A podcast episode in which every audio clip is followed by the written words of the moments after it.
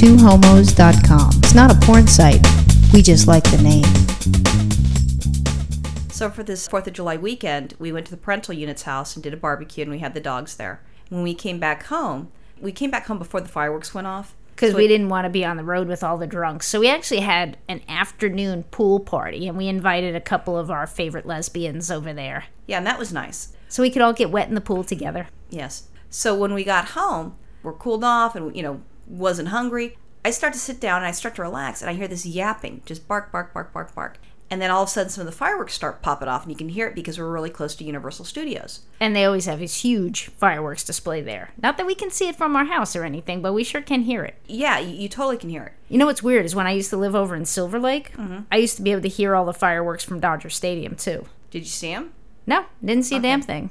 Used to drive the dog crazy. That's when I had Kenya and used to drive her crazy. She used to think people were like firing AK 47s at the house. They probably were. Well, some at times there actually were Yeah. gunshots in the I know. That's what she was telling me. So about, she you know? thought, oh my God, all night long. I mean, I think she actually escaped on a 4th of July. She ran out under the fence. She just freaked herself out. She was like having flashbacks from Nam or something. Nice. Anyway, so the dog next door is like yapping, and then I- I was like really irritated, going, if this shit goes on all night, you know, I, I swear to God, I'm gonna kick that fucking door in because I hate our neighbor. Uh, yeah, and this is the bitchy neighbor who, like, one time when we accidentally locked the dogs, We didn't accidentally. Okay, well, the, the- gardeners the didn't dogs the accidentally got into the front yard, which whereas they where they never are, and so And it's they a were gate. and they were crying like the whole day, and then she left some nasty anonymous note in our mailbox about how she was going to poison the dogs or something. no, she was gonna call um, Animal the dog. control. pa- yeah, that animal control. yeah. So was so- an honest mistake. No, it's it was the gardeners, and I mean we, you know, they just didn't secure the gate. But anyways, so this fucking cunt is telling us, you know, that we're bad. Meanwhile, for the Fourth of July weekend, I mean, her dog is like a little tiny kick me dog.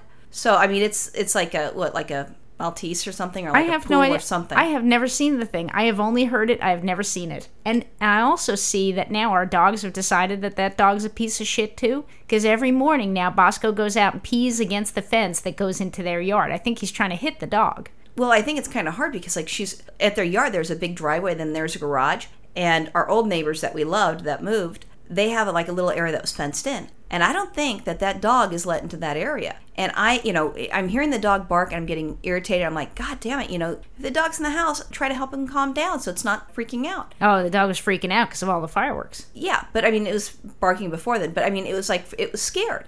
Yeah. And at first, I, it didn't dawn on me that it was scared. And then when I went into our kitchen, I'm listening. It's like the, this bark isn't coming from the house, and I'm convinced. You know, I mean, obviously, you know, I haven't walked over there to see it, but I think that fucking bitch doesn't let this little tiny kick me dog in the house. And you can't have a little kick me dog in the backyard. I mean, a possum can come out and eat the goddamn thing. It's just you don't do that. A cat can come in and kick its ass. Well, she must have let the dog into the house sometimes because otherwise so. this thing would have been carried away by like you know a pigeon or something. No, I think that she, they leave the dog in the garage because the the cars aren't parked in the garage. I don't know if if they you know did something to the garage to make it a little bit more homey. I don't But know. I can tell you in the San Fernando Valley, it gets fucking hot here. I think they maybe did fix up I think I'm going to call animal control on that fucking bitch and see if we can get someone to take care of that dog. I think that's a good real. idea. I think that's a good idea. But I think maybe they did fix up the garage because I think the husband spends a lot of time out there because he probably doesn't want to be in the house with such a bitch. Oh, she's such a bitch. So I think he's out there. I mean, I hear music. I hear like 70s music all the time. So I'm sure he's out there.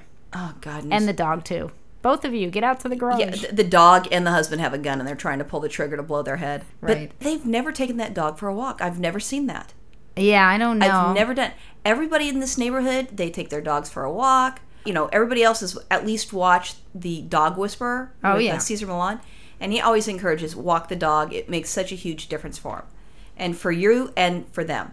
Right. So, so um, Yeah, that's the funny thing about that show is we watch that a lot, and your mom is like in love with Cesar Millan, and every once in a while, when our dogs are bad or her dogs are bad and acting up, she decides, you know, hey, we should have Cesar Millan come over and train our dogs. no, she wanted to do that when Lulu wanted to kill Mom's Great Dane Blue. oh, and you know, I well, she's wanted to do it with Lucky and some of the and other. Lucky and Bosco because now they're growling at each other because when we first had Lucky, when we had Bosco, we got Lulu. Bosco and Lulu were like girlfriend boyfriend. As soon as we go over to my mom's house and she's got Lucky there, and Lucky was a bigger dog, and she, and Lulu's like our whore because she's a slut dog. She really is. She's And- not a slut. She just loves everybody. When she walks up to dogs and wants to suck their dick, that's a slut. All right. And she wants to lick the female dog's vaginas too. That's a slut. Yeah. As long as the, no- the dog, the female dog, isn't in heat, because then she gets pissed. But here's the thing about Cesar Millan, though. Wait, hold on, wait, wait. So when that happened and Lulu dumped Bosco, at that point, Bosco and Lucky were no longer friends. That's when that whole drama came up. I know they're like people. But here's the thing with Cesar Millan. This is the first thing he does when he comes over to someone's house. I don't care where this dog is, their red zone to the most the calm dog, whatever. First thing he says, "Do you walk the dogs?"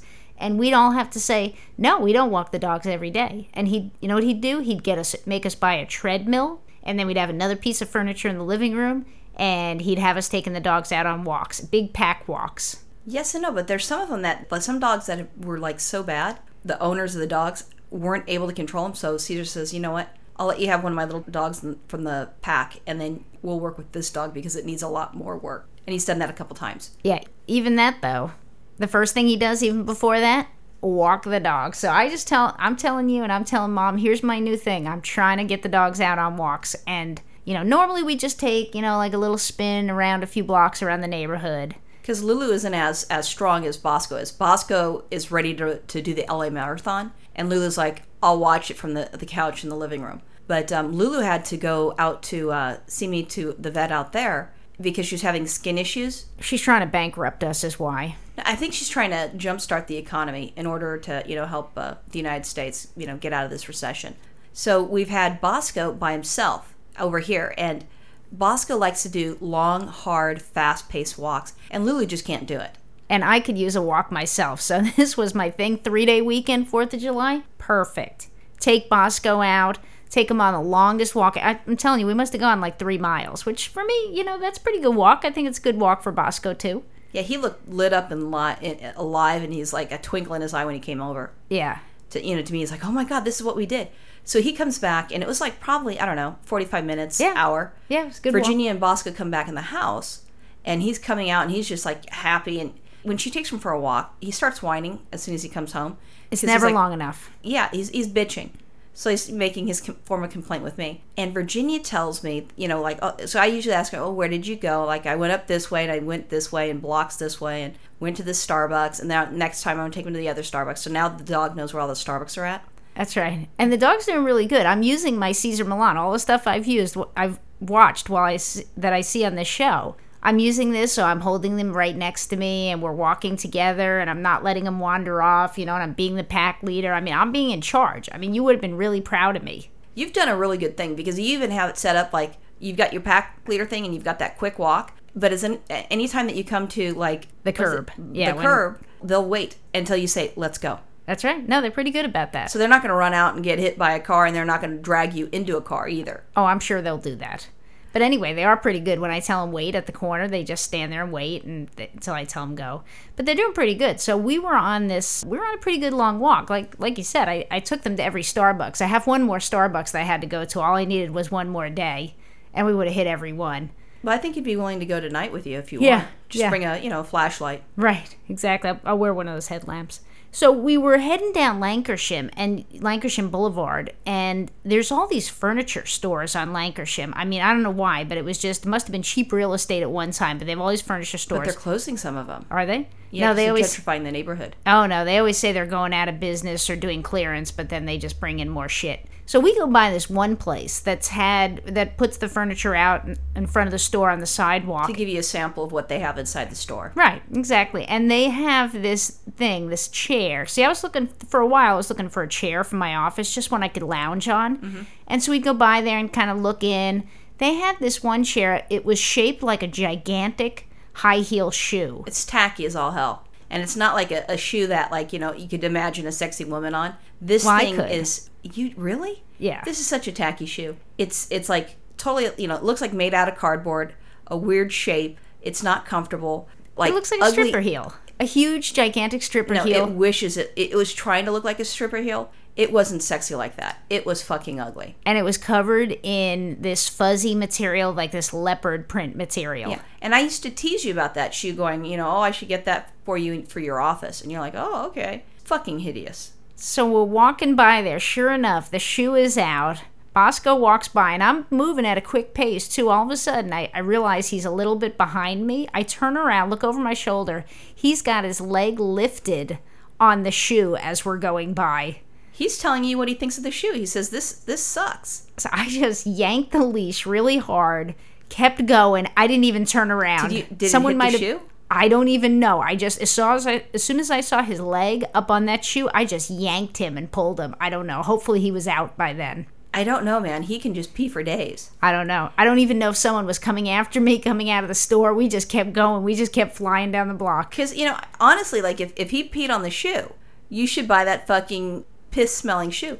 And I bet he wouldn't be the only dog because he usually doesn't mark, you know, he'll mark trees. But I, I think some other dog pissed on that. And he's like, oh, no, no, I'm going to leave my business card here instead. I don't know. All I can say is, you know what? We came really like razor thin close Oh to having that, th- to owning that thing, having it in our house, No, and having the it backyard. and having it smell like piss. No, what would end up happening is that some poor person is going to say, "Oh, display, you know, last one, display for sale," and I'm thinking that thing has got to cost some serious bucks for this piece of shit thing that the, that the owner of the store thinks this is great. Maybe that's three hundred, four hundred dollars for this ugly, fucking, tacky, cat scratch looking post thing. Someone's going to end up buying that. And they're, they're going to bring it back in their house and like, oh, this is so cool.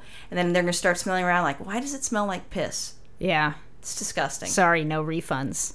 Oh, that's nice. That's what you should uh, name this podcast. Maybe I will. All right.